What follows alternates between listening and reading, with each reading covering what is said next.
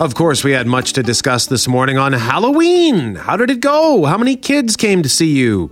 Anything fun or exciting happen while you were either A, trick or treating, or B, handing out candy? Also, today, a reminder that we're lucky to get to do things like trick or treat because we headed to Jerusalem to get the latest on the aid and relief situation, and the situation there is dire. We also learned about the warnings of an aggressive boar in southern Manitoba, a wild boar who's been dubbed by Squeal on Pigs as Al Capork. I'm Brett McGarry, alongside Greg Mackling and Loren McNabb. We are Mackling, McGarry, and McNabb. And this is the Wednesday, November 1st podcast for the start.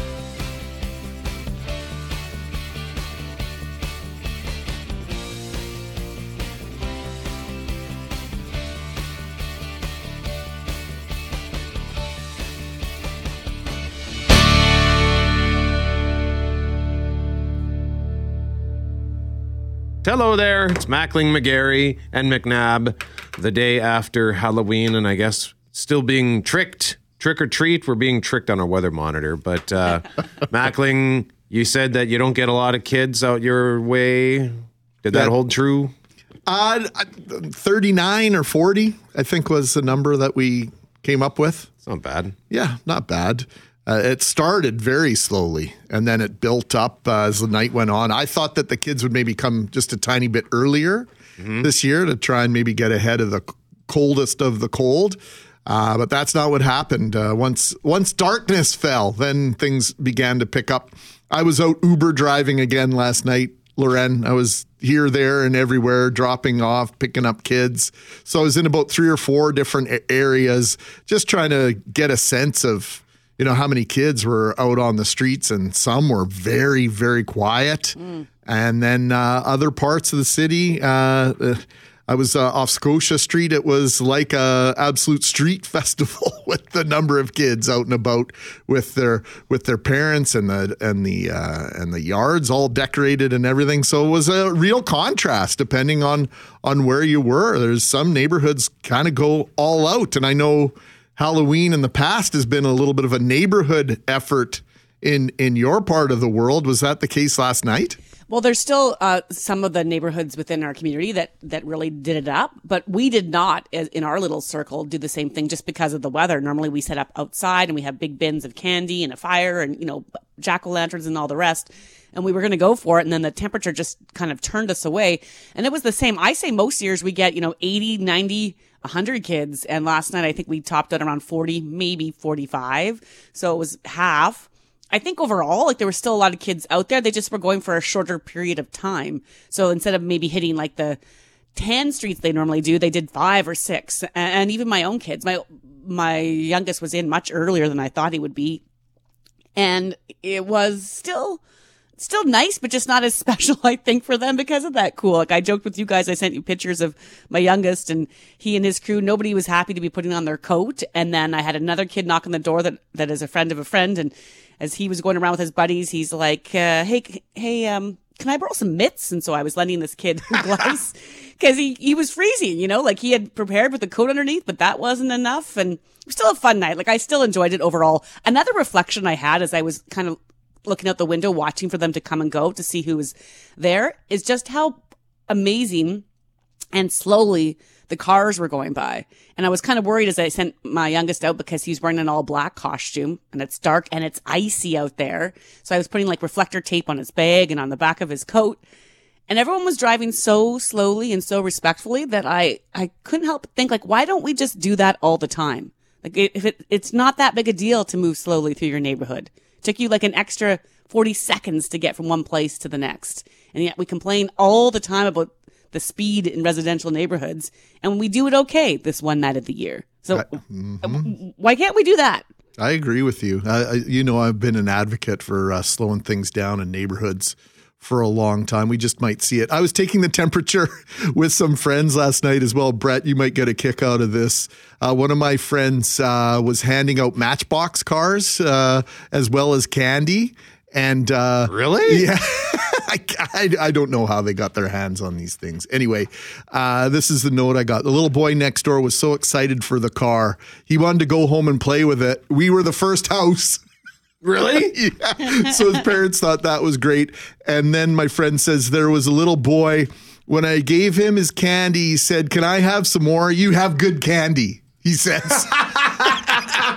and apparently his parents were a little bit embarrassed by that. He was uh, like a three year three year old, and he was just you know honest kids, right? Did you he have- get more? You have good, of course. Yeah. Yes. Otherwise, you have too much left over, Brad. I, by the end of the night, had eaten four little bags of those chips, convincing myself that it wasn't really much, but it added up. And I, I just, I, I'd be happy to have, I should have put more candy in the kids' bags.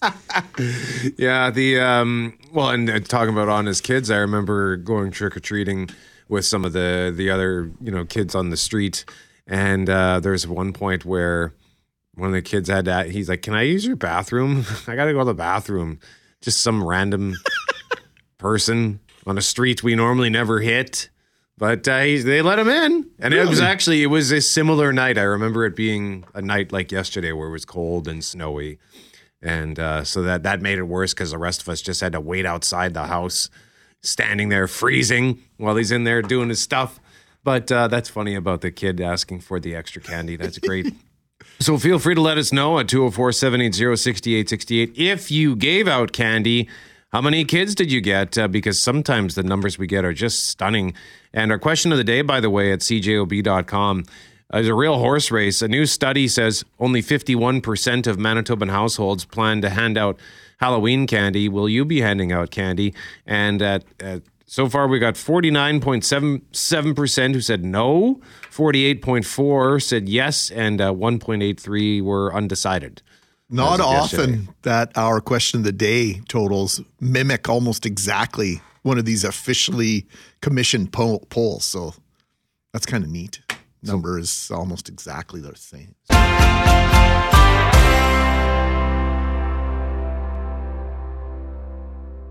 It is Mackling, McGarry, and McNabb. We want to discuss in a moment stereotypes as it pertains to being a Canadian. But before that, we were asking the question how many kids did you get last night?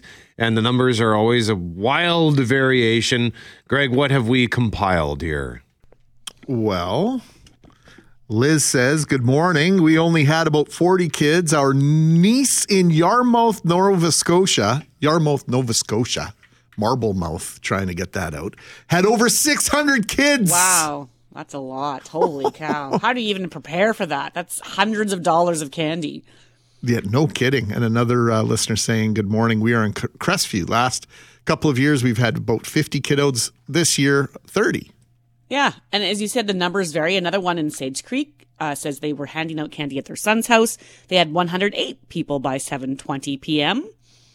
Adam says 85 kids on our street in Sage Creek last night.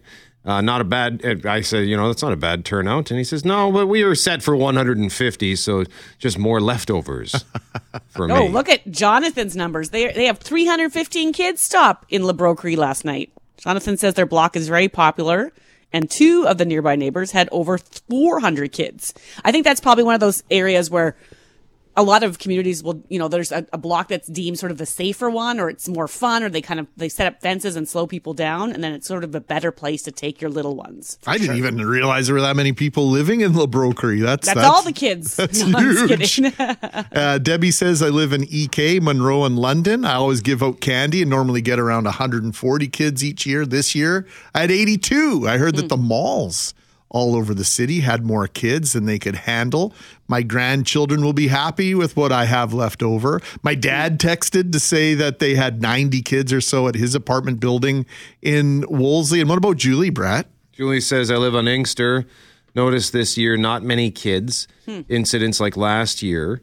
Uh, this year, you know, uh, I can't can't quite decipher this. It looks like a voice to text situation, but uh, again, the pointing to a lot of kids going to the mall at Garden City. So and uh, a lot of community halls hosting events. And Julie says uh, that that's actually a pretty good idea, particularly on a colder night like last night. So it makes sense that the malls were uh, overwhelmed as well because it was not nice yesterday. Yeah, I wonder those community events, you know, uh, Julie says, you know, warm, safe, stress free. Uh, not a bad idea. Just not what we're used to, right? Not the way we grew up. We we grew up doing the door to door thing. Would you be against a community event like that versus the trick or treating, Lorraine? I don't know. I kind of think there's something neat about the traversing through the neighborhood and running into different people and seeing. Sometimes you run into folks you haven't seen in a while or residents that you're like, oh, how have you been? It's been ages. But the mall's neat too for weather reasons and also it's a guarantee. Like it is a crapshoot. If, if only 50% of people, according to our survey, are handing out candy, and that goes for other surveys that were done out in the country, then you are scouring sometimes the street. Like when I looked out in our circle, the you know dark out, like lights on, lights off, lights on, lights off. You got little kids. That's a lot of walking around.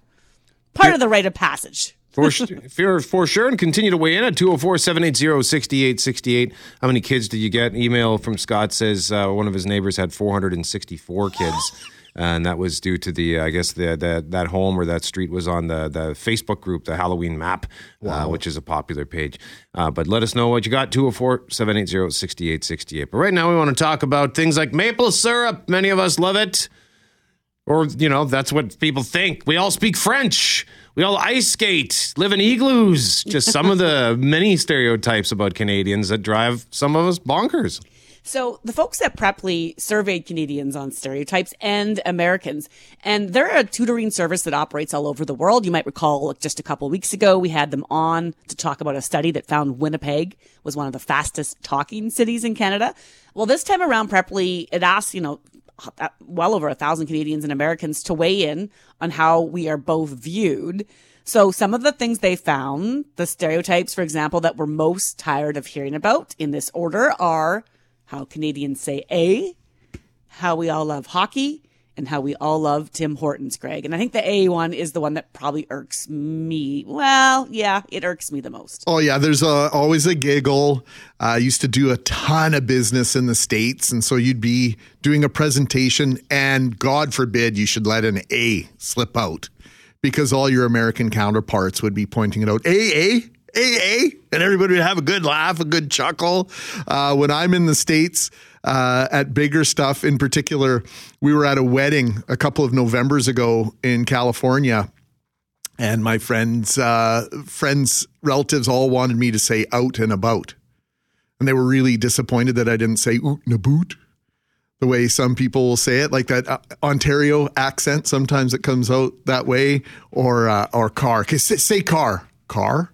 Oh, it's not as exciting when you're not from the Maritimes or Atlantic Canada when you say car. Car. Car. Well, I did, like, I, I don't know what where I assume New York, but there's a scene in Die Hard where he's like, "Send in the car." Yeah. Yes. Send in the car. The Boston accent. In Boston, like I like I always mix up London and Boston accents, but like four quid with my car. Car is Boston. oh, uh, you need a you need an interpreter yeah. when you meet people from Boston, and people are are really susceptible to these uh, stereotypes. I think maybe I've told you guys before. My brother, Buddy, and I we went to uh, the states and we made up business cards. Snow place like home, igloo igloo repair and construction and we handed those out, and people bought it hook, line, and sinker. Oh, what do you guys do? Oh, we're in uh, igloo construction. Really? Yeah. Everybody lives. Yeah, yeah, of course. and people, you could just see people's gears going. It was so easy to convince them hmm. that we all lived in igloos. It was it was like shooting fish in a in a barrel. And the survey also asked us about our perceptions of one another. So 86% of Americans think Canadians are happier than them. Oh, that's interesting. Nearly three in five Canadians think they are funnier than Americans. And seven in 10 embrace the idea that we do actually say sorry a lot. Yeah. And one of my buddies, who is a very polite young lad, he does say sorry quite a bit. And he years ago he went on one of those uh, Contiki tours in mm-hmm, Europe. Just mm-hmm. went by himself. He wanted to tour Europe and uh, do so with a large group. Uh, so he met people from all over the globe, and they were all apparently making fun of him, yeah. and admonishing him to stop saying sorry. To which his response was, I'm sorry. sorry. I will stop doing that. of course. But it is like it's not until you leave and come back that you realize the things that you didn't think you did. Like I don't say that, and then you get somewhere and you realize you do say it a lot. The sorry thing for sure is a thing, and the fact that we're all recognizing it isn't a surprise. I guess I, I guess I wonder, do we need to stop it? Because Yes. I have, I, yeah, like it, it. Sometimes it comes from a point of it's a uh, clutch. You just throw it out. You don't even mean it. Sometimes, oh, sorry. It's just it's so habitual. And the other part of me has had that conversation with folks. But when you, when you say sorry, is it putting you at a point of weakness? Like, you know, oh, you already admitted you were in the wrong. Oh, if somebody bumps into you at the Right. bar in a And then busy you say place, sorry, they bump into you, and then and then you apologize, Right. And they're like, no them? problem, mate. Oh. you're like, wait a minute, you just shoved me or you didn't hmm. open the door for me. I, I do think we have to stop that. I wanted to point out, Brett, you're- know, that stat about how three and five Canadians think they're funnier than Americans. Well, three and five Americans think they're funnier than Canadians. so we're even.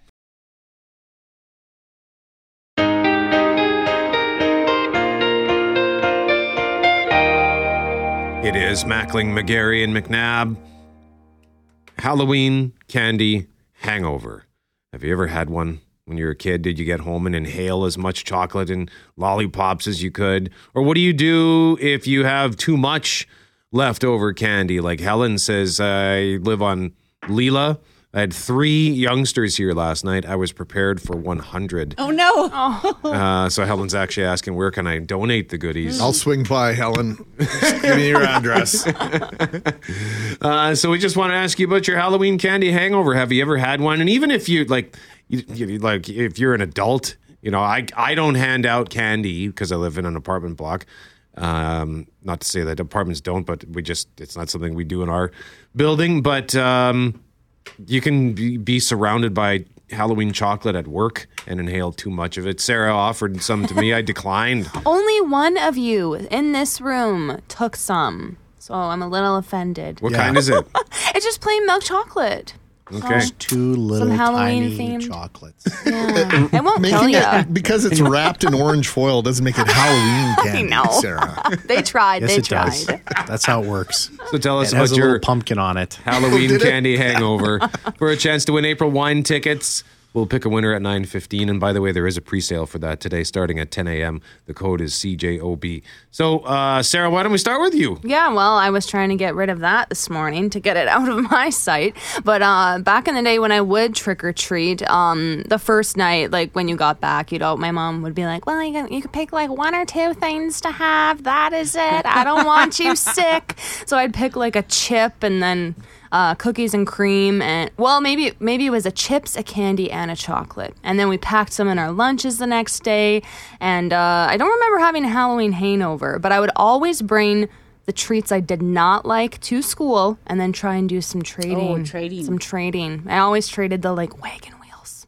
Okay. I don't know. Not a fan of those. I love wagon wheels. okay, well, if I had any. Nobody says that. Who I says just that? did. I yeah, just did. I heard it, and I don't believe it. Greg's sort of looking a little dumbfounded right now. What's what have you got against wagon Yeah. wheels? I don't know. Let's get It's- into this.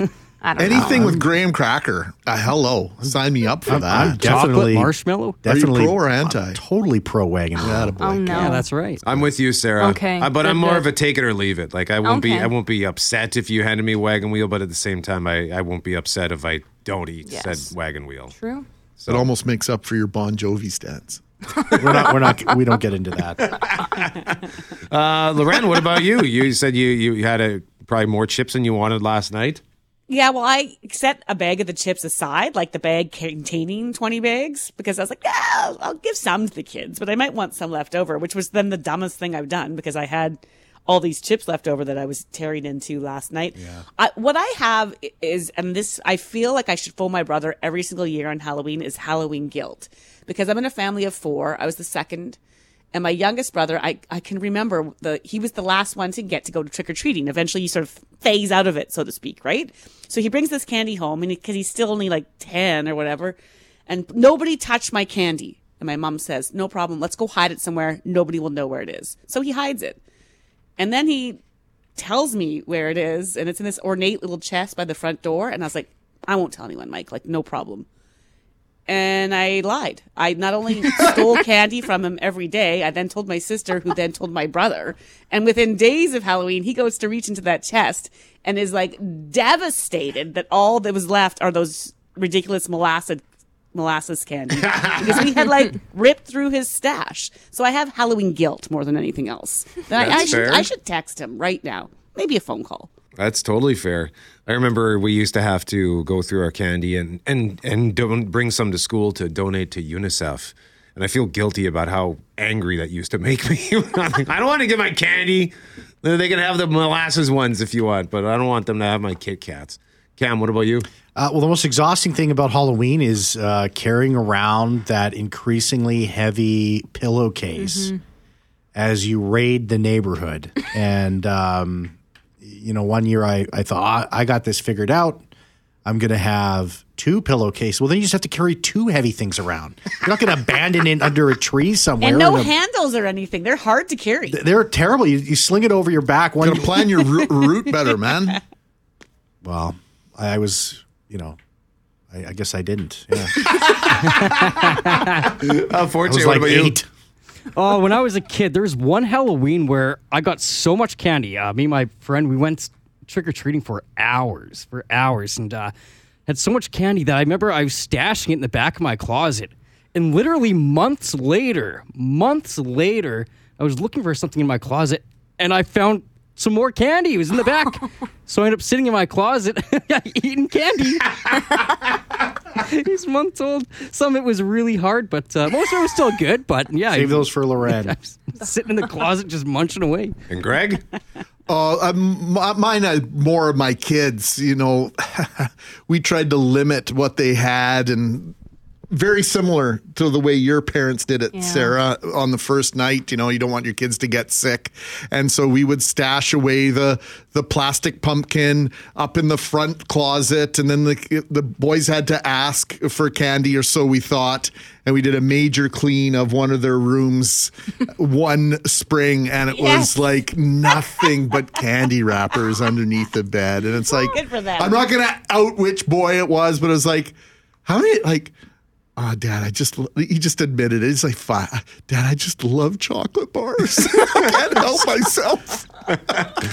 204 780 6868. Tell us about your Halloween candy hangover for a chance to win April wine tickets. And it doesn't have to be something that happened yesterday. It could be something you remember from a kid, or maybe you just ate too much of the candy that you were trying to hand out.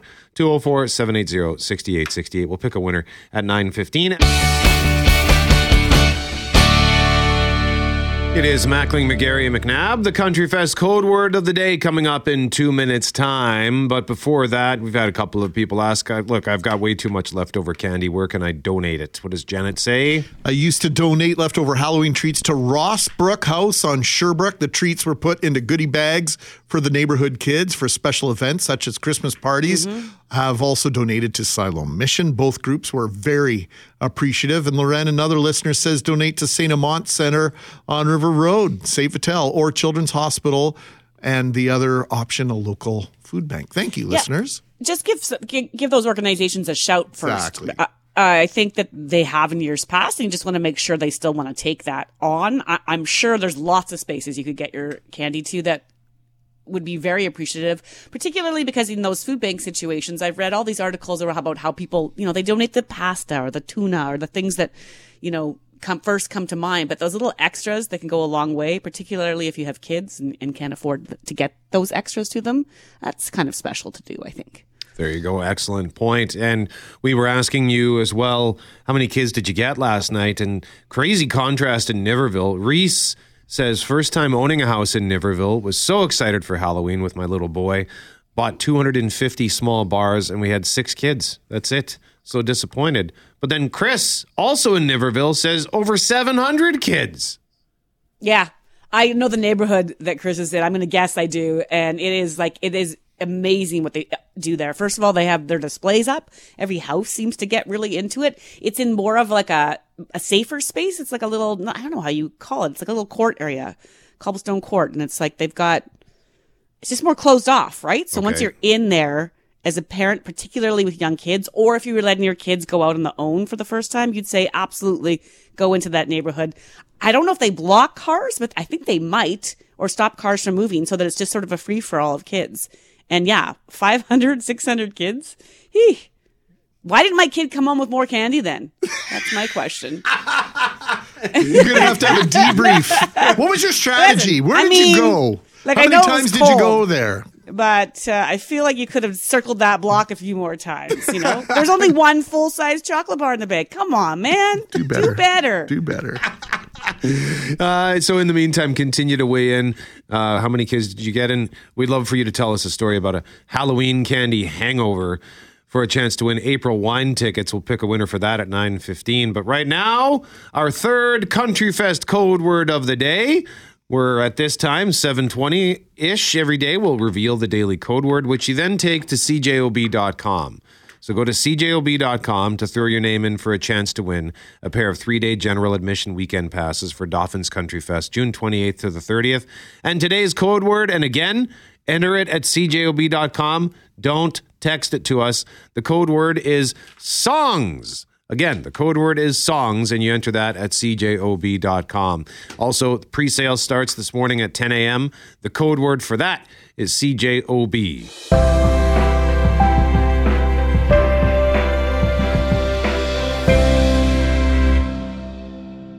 As Israel's war on Hamas rages, aid groups from around the world are working to get needed supplies into the region. And in Gaza, more than 1 million people have fled their homes to the south of the strip to escape the fighting, many trying to get to the south part of the strip. And that number represents half the population. But as we know, for days now, food, water, medical supplies, they're running low. And groups like Doctors Without Borders have said the medical system is on the brink of collapse. So, through the Humanitarian Coalition, that is part of a group that organizes efforts here in Canada to relief efforts all over the world. There are groups like the Food Grains Bank, the Mennonite Central Committee, working together to try and help. Seth Malone is the MCC representative in the region. He joins us now from Jerusalem. Good morning, Seth. Good morning. How are you guys? I'm good, and I want to thank you for taking the time in these difficult and unprecedented times. I know how busy you are, and I can only imagine everything you're going through. And so, as we talk about the challenge to get aid into Gaza, we also been talking about the challenge to get information out. Uh, there was another communications blackout today with internet and phone service cut for several hours. What are you hearing from your people on the ground in terms of, of the need and what's going on there, Seth? Yeah, we've had uh, really big issues with communication the last several days. Today we had a blackout as well. Um, it's especially troubling because one of our key partners, they were taking refuge in the Jabalia refugee camp, and there was a huge bombing there this um, yesterday. So we don't know if they're safe. We don't know their status. So we're just waiting anxiously to see how they're doing. Um, they're a key partner, helping us do food distributions, helping families that are affected by the by the recent recent bombardment. Seth, the logistics of delivering this aid is obviously overwhelming to begin with, but when, when you dismantle and, and take apart the communications portion of this, what sort of challenge does, does that pose? Because it feels as though there isn't really a, a real, genuine understanding of even what's getting into Gaza right now. Well, yeah, there's very little getting in. I mean, we're talking about maybe a dozen trucks a day. Pre conflict, before this all erupted, there were roughly 400 to 500 trucks a day. So a dozen trucks aren't cutting it. And when you have the roads destroyed and basically all of North Gaza evacuated, you know, people that are stuck in North Gaza are still not getting the aid they need, you know. So it's it's a really desperate situation across the strip. Um, and, you know, there's some supplies left on the market. That's what we're trying to use right now. That's what we're buying up. But we face issues there as well. I mean, we were trying to distribute bedding, but we couldn't access the bedding warehouses. They kept getting bombed or the access to them was getting bombed. So, you know, we had a hard time trying to find bedding to distribute to affected families. So luckily we were able to find something. Um, but the situation, it's just dire. I don't know how to des- describe it our partners say it's worse than they've ever ever experienced, which is saying a lot because Gaza has faced many many previous bombardments in the past. Our guest this morning joins us from Jerusalem. Seth Malone is the representative in the region for the Mennonite Central Committee. And Seth, one of the things you just said a moment ago just was a real hard dose of perspective. You know, like I think about what are the things that I'm wondering about and anticipating, and it's just silly things like what's going to happen on my favorite TV show on Thursday. And here you are having to wonder and worry if people you're working with are safe after a bombing. Like, how do you how do you keep it together and continue to just push forward to, to do whatever you can to help with all of these heavy things on your mind? I mean, they're on the ground buying food and distributing it. Like, if they're keeping it together, then like I have to, you know, and I have to keep it together for them. So we're all in this together. We're all trying to solve what we can right now. But you know, their their strength and their courage encourages us at our head office in Jerusalem, and it keeps us motivated. You know, we're we're in this together. We're here to help them as much as possible. That's that's the overriding um, feeling for our office. So as you as you look to try to get what is needed, is there something that's top of the list? I mean, it feels like the needs are so great. You mentioned bedding, that hadn't crossed my mind. There's water, there's food needs, there's medical supplies. What are you being asked to you know, get to them immediately if there's a priority list? And, and how can people help, Seth? I mean, uh, there's this uh, humanitarian emergency appeal, which is a great opportunity to long term. It's it's a really great opportunity to you know provide resources for a future response. At the current moment, though, you know because water and electricity are cut off, you know, virtually cut off, it's really impossible for people to even get water, right?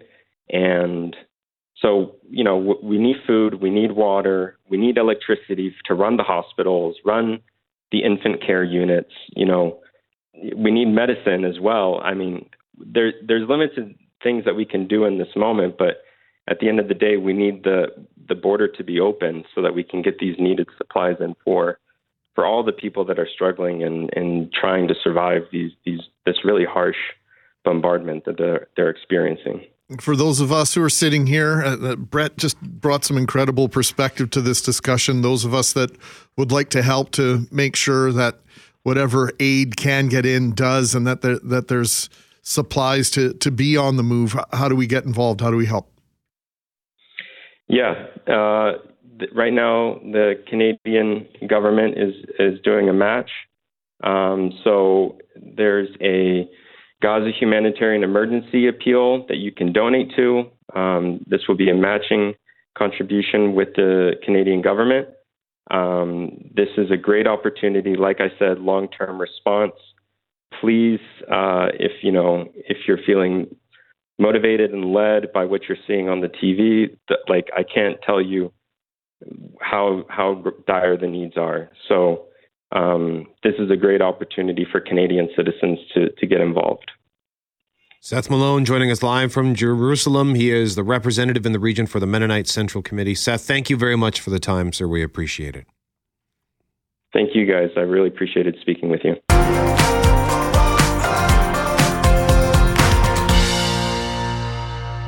It is Mackling, McGarry, and McNabb.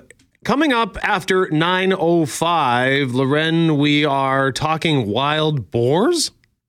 And one that's uh, essentially on a wanted poster. They're trying to track down. This is the group known as Squeal on Pigs, and we've featured them in the past about the idea that there is a wild boar, uh, wild pigs situation in this province. They pose a threat to livestock. They spread disease, and so there's apparently this particularly aggressive wild pig traveling by day that they're asking people to keep an eye out and not approach, but try to help them figure out how to uh, find this guy or girl. I'm not sure because uh, he's he's causing problems, and so we're going to get more into this wild pig and and the wild boar situation in Manitoba just after nine.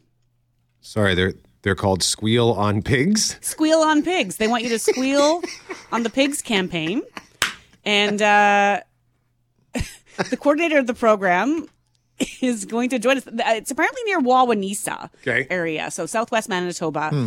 This pig is causing, I don't know what it's doing. I don't know if it's getting into barns. I don't know if it's running around, if it's tracking people down. I don't know if it's about to turn itself into some sort of main character in a horror film. You know, I don't know.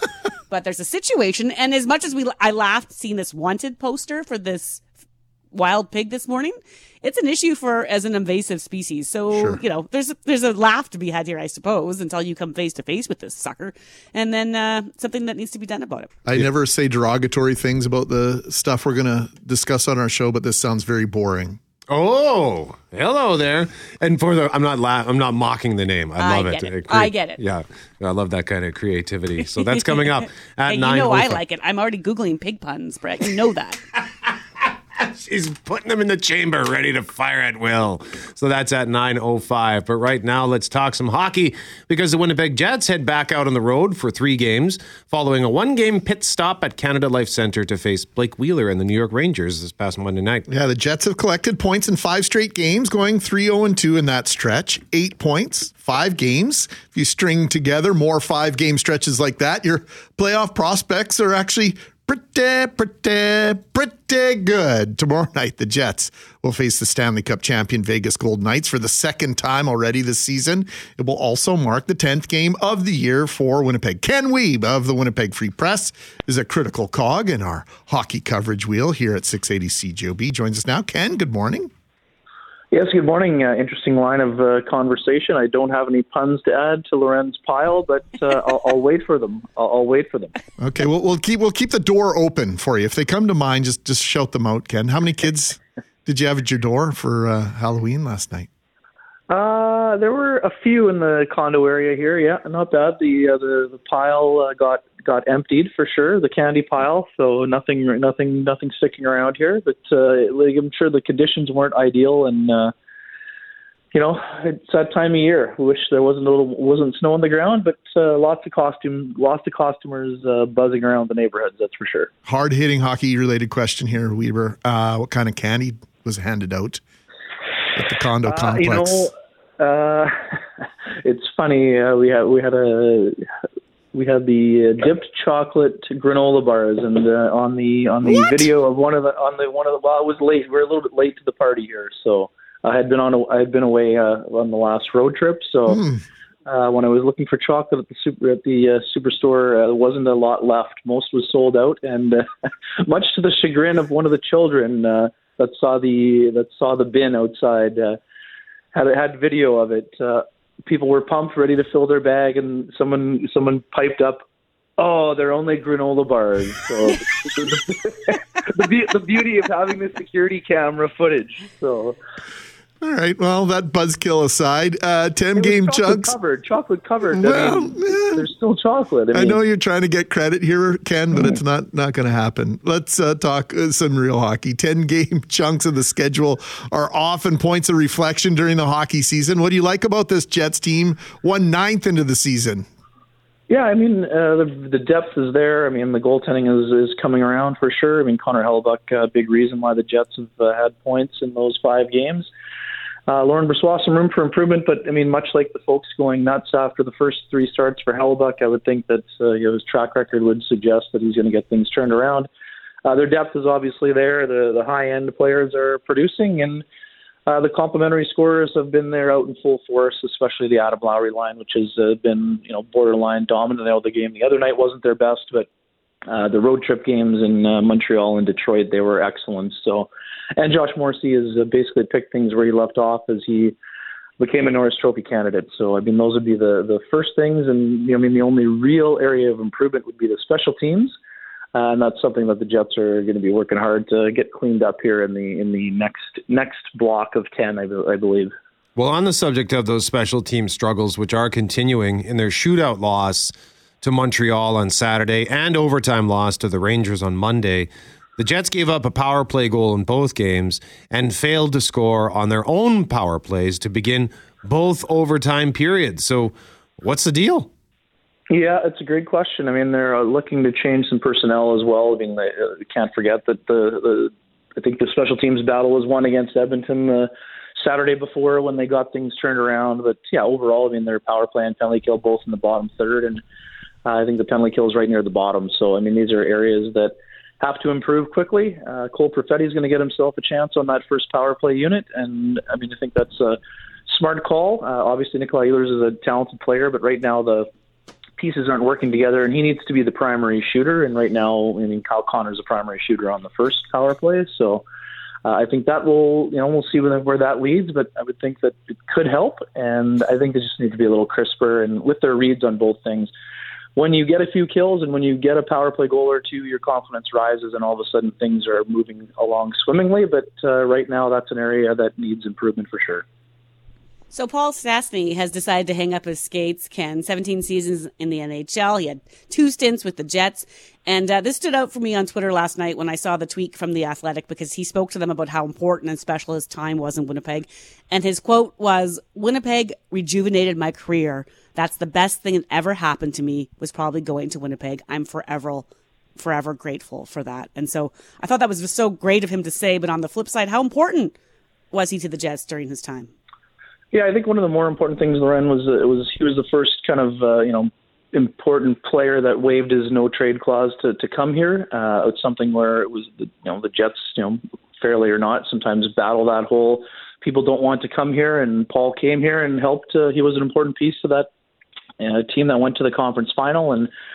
A guy who was a played a leadership role when he came back a second time, and I mean for him, he rejuvenated his career. You know, first with playing with Patrik Laine, and he also cashed in. I mean, he was a guy who, you know, was not in a diminishing role with the Blues, but he was probably looking at a pay cut and came to Winnipeg, had a great playoff, and and got himself a raise. Actually, I think so. I mean, in terms of his importance, I mean, he was the second line center the Jets had been searching for for a long time, and yeah, an important piece uh, both on and off the ice. I mean, a guy who really loved the game and and had an impact uh, in the community as well. I mean, I think he was the the first player who actually also enjoyed his thousandth game with Winnipeg as well, even though he spent a lot of time elsewhere. But uh, that was a, that was a cool moment uh, seeing him get the silver stick with his family and uh, know that the Stastny family is uh, you know kind of NHL royalty with the way the, uh, his dad and brothers came over and.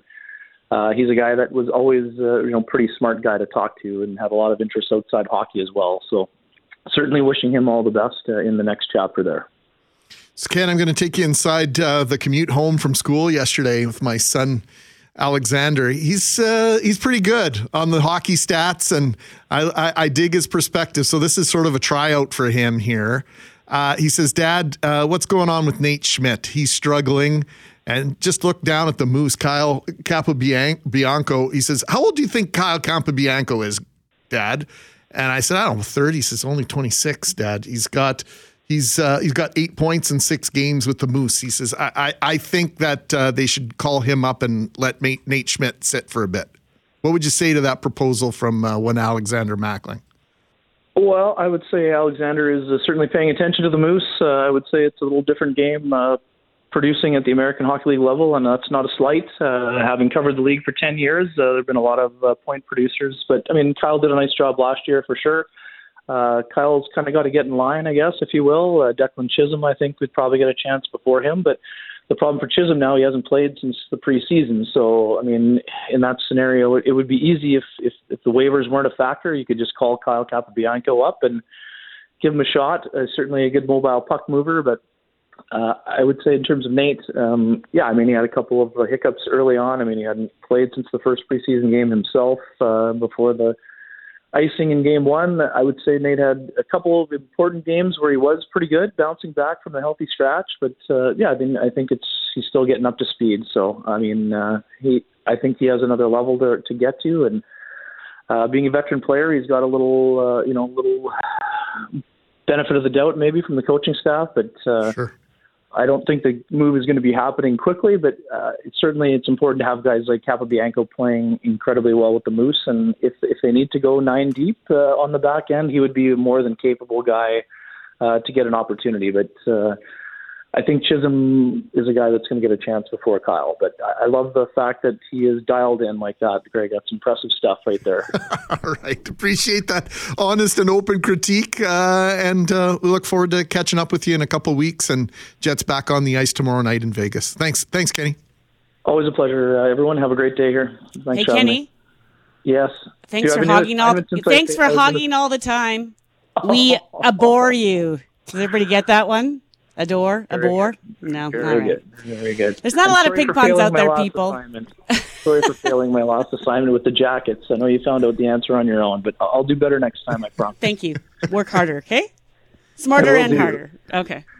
Abhor could uh, either be adore or abhor. Oh, see, I never thought of that. There's not like I I couldn't besides going hog wild or hog wash, I couldn't think of anything. So I googled, and let me tell you, of all the species of animals out there, the pig puns are limited. Interesting. I can't see nothing made me laugh. Nothing. Oh, that's disappointing. Okay, we got to find some more pig puns.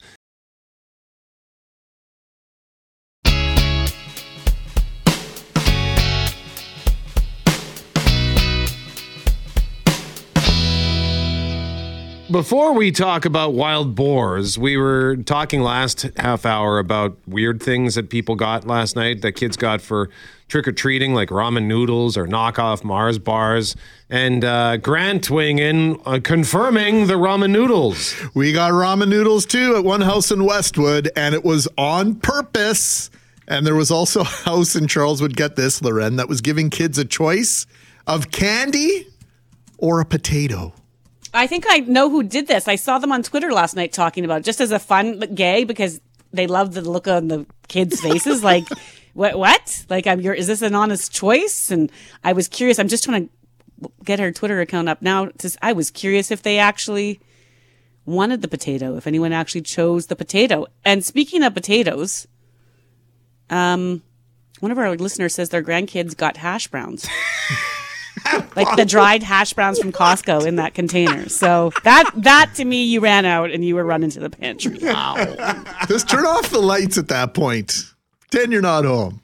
So uh, 204 780 6868. Last chance tell us how Halloween went. We're going to pick a winner at 9.15 and give away some tickets to see April Wine coming to Winnipeg in April. By the way, pre-sale for that starts at 10 and the code word is CJOB. But right now, a wanted poster is making the rounds in southwestern Manitoba. But the picture on it is not that of a thief, at least not one in the traditional sense. It is that of a wild boar. So the poster was put out by the folks behind the quote squeal on pigs campaign. They're they're trying to track down wild boars, feral pigs in the province, and they're asking Manitobans to be lookout for a particular pig that's kind of moving back and forth between Wawanesa and Alexander. Wawanesa is just southeast of Brandon. Uh, wild pigs can be a big problem for producers, but our next guest is perhaps one who can really answer why. We're pleased to welcome to the start Dr. Wayne Lees, coordinator of the Squeal on Pigs campaign. Good morning, Dr. Lees. Good morning. So before we get into the issue, overall issue of these pigs as an invasive species, what's going on with this particular boar? Why is it a standout for you? Well, this one was seen last winter near Alexander, and he was seen during the day crossing a road, and uh, that's pretty unusual for wild pigs because they normally are fairly reclusive. And then on subsequent trail cameras uh, in that um, 80 or 90 kilometer corridor, we've seen him appear numerous times uh, in various spots. So this guy is really moving. Just looking on the map, and uh, and you know I lived lots of years in Brandon, and so I'm familiar with this part of the province. Uh, Dr. Lees, yeah, that range between Alexander, just west of Brandon, west of Kemnay, for those that are you know geographically literate, and Westman and Wawanesa. What is that? How far did you say that was? Well, that's uh, I just looked that up this morning, and it's about 70 to 90 kilometers, depending on what road you take. So it's uh, it's a long way. Yeah, no kidding. You've got Highway 10, and and then obviously you've got some rivers and creeks and streams that uh, separate. And Wawanesa, of course, in the uh, Souris River Valley, they're on the edge of the valley. So, just uh, you know, what do you know about boars and their range? Is this unusual? Well, we know a couple of things that we've learned over the, the last year or two is that these large males tend to travel uh, by themselves, and they have quite an extensive uh, home range that they'll go back and forth looking for girlfriends. And the uh, the females and the young juveniles tend to stay together in a group uh, and and they tend to be more localized. Uh, that group we call it a sounder, and uh, so uh, these males travel back and forth, and uh, the uh, females and the young ones tend to stay together. How many of these wild boars do you, we think we have in Manitoba? That's a really good question because it's very hard to estimate. But we know that that uh, Spruce Woods area south of Brandon is is kind of our hot spot. But we do see sightings from elsewhere around the province. You can actually see a map of where we've had sightings if you go to squealonpigsmb.org. That's our website where people can report or uh, have a look and see where we've seen them. So when we talk about this, if you're listening, you're in Wawanesa, or you kind of have spotted maybe this wild boar, boar before. I'm not trying to make light of this, but do you consider them armed and dangerous? Like stay away and then call it in? Do you try to trap it yourself? Like what's the what's the situation? Well, we do, we don't uh, advise people to approach them because they can really turn, and if they feel threatened, they will uh, charge you. So they're they're nothing to uh, be flippant about. But um, sort of picking up on your theme, we were talking the other day, and I heard some banter about. Um, you know, maybe this guy deserves a name, and uh, I was thinking of underworld characters, and maybe Al Capork came to name to my mind. Oh my gosh, we need to be best friends. That was excellent. Oh, Well, well, and we also know that Al Capone, you know, Western Canada was sort of a haven in terms of moving alcohol into Chicago. This, that that works on a lot of levels, Doctor Lees. I've also heard, and correct me if I'm wrong, like there are a lot of people who don't like to talk about where these boars are because people like to hunt them. Is that accurate?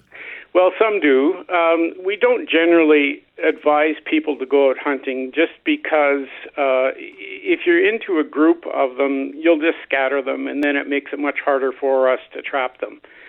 But uh, in some instances, such as these link- single males, um, if a hunter is uh, out in the field anyway and they happen to see one, uh, we have no issue. And what are before we let you go, like uh, with this specific boar, what are some of its differentiating traits? Like if I were to look at a wild boar, I wouldn't probably be able to tell one from the other. Well, this one's pretty big, and um, we we do have a couple of on, the wanted poster. You can see a, a, a photo of him, and it's. Um, I don't think you would uh, forget him. Let's put it that way. If you saw him, because he's he's quite large, and and uh, the other thing is that he's not afraid to be seen in public. You know, he's he's out wandering during the day, and that's pretty unusual for for these wild pigs. We're actually just looking at a video right now from listener Jeff, who sent us a video from just two weeks ago. And this boar is huge. Uh, Jeff says, Buddy and I saw this boar just north of Morden two weeks ago, Pembina Valley area. Well, it may be the same one, but we're on the lookout for uh, Al Capork and his gang. So any any that you see, we'll we'll certainly follow up. they they can really move.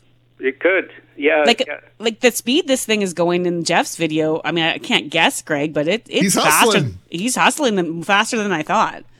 Yes, they're they're pretty fleet of foot. Uh, they're they're used to living in the bush, so they're they're not uh, they're not slow by any means. Dr. Wayne Lees, thank you very much for the time. We appreciate this, sir. No problem. Thank you. Dr. Wayne Lees is the coordinator of the Squeal on Pigs campaign here in Manitoba. It's Mackling, McGarry, McNabb. We're asking you about the Halloween hangover, so to speak. How did it go last night? We've got April wine tickets to give away. Just looking at the clock here, Greg. Why don't we skip ahead to Peter Soliak, who's in your neck of the woods in NK? We were handing out full size chocolate bars. Not very expensive when you buy the 88 cent bars at Superstore checkout. That's a good point, Peter. And a bag of chips. Come Whoa. on. All that and a bag of chips. We did the honor system, put everything on the steps by the door. We had 20 come to the door. 11 were children, estimate uh, six years plus nine teens, about 13 to 15, confirmed by Doorcam. Exactly 20 bars and 20 bags of chips were taken. Very proud of the honesty of the individuals in our neighborhood. Cost was less than buying 75 or 100 mini bars and having to eat the balance. See, there's lots of ways to measure Oh. economics, right? Uh, both on the scale and in your wallet. Right. So I like it. Good idea. I might do this next year. And uh, Loren Dennis K, one of our runners up here, with an interesting tale about raisins. Yeah, for sure. Dennis says as a type 1 diabetic, hang on. Uh, What, sorry, as a type 1 diabetic that was diagnosed in 1974, my neighborhood felt that fruit was the best thing for me. One year, I got 43 small box of raisins. Most don't know this, but seeing as how raisins are essentially grapes, they're actually worse for diabetics than actual candy. I was still very much appreciative for the thoughts, thank God. My mom loved to bake, says Dennis. Uh, you know what? I didn't mind those little boxes of raisins, but uh, having said that, I'd rather have 43 Kit Kats in my bag than boxes of raisins. Oh, I got Kit Kats for you then, my friend. I will bring some.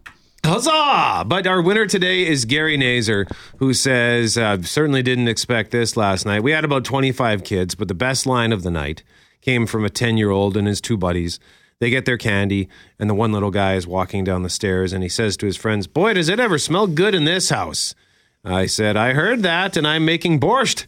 Kid then says, Well, no wonder it smells good. I'm Ukrainian and like from Ukraine. and uh, Gary says I would have emptied my candy bowl on them and fed them some borscht. I never expected a 10 year old to make a comment like this, but being Ukrainian as well, it was awesome. The little guy recognized and smelled good home cooking. Good on them. Nice. So that's great, Gary. Thank you for sharing that. And it's good to know that this young lad gets to do things like trick or treat with his Yo to that. Yo to that, Brett. So, Gary, congratulations. You're going to April Wine next April at the Burton Cummings Theater. And in the meantime, pre sale starts at 10 a.m. The code word is CJOB. Tickets go on sale officially Friday at 10.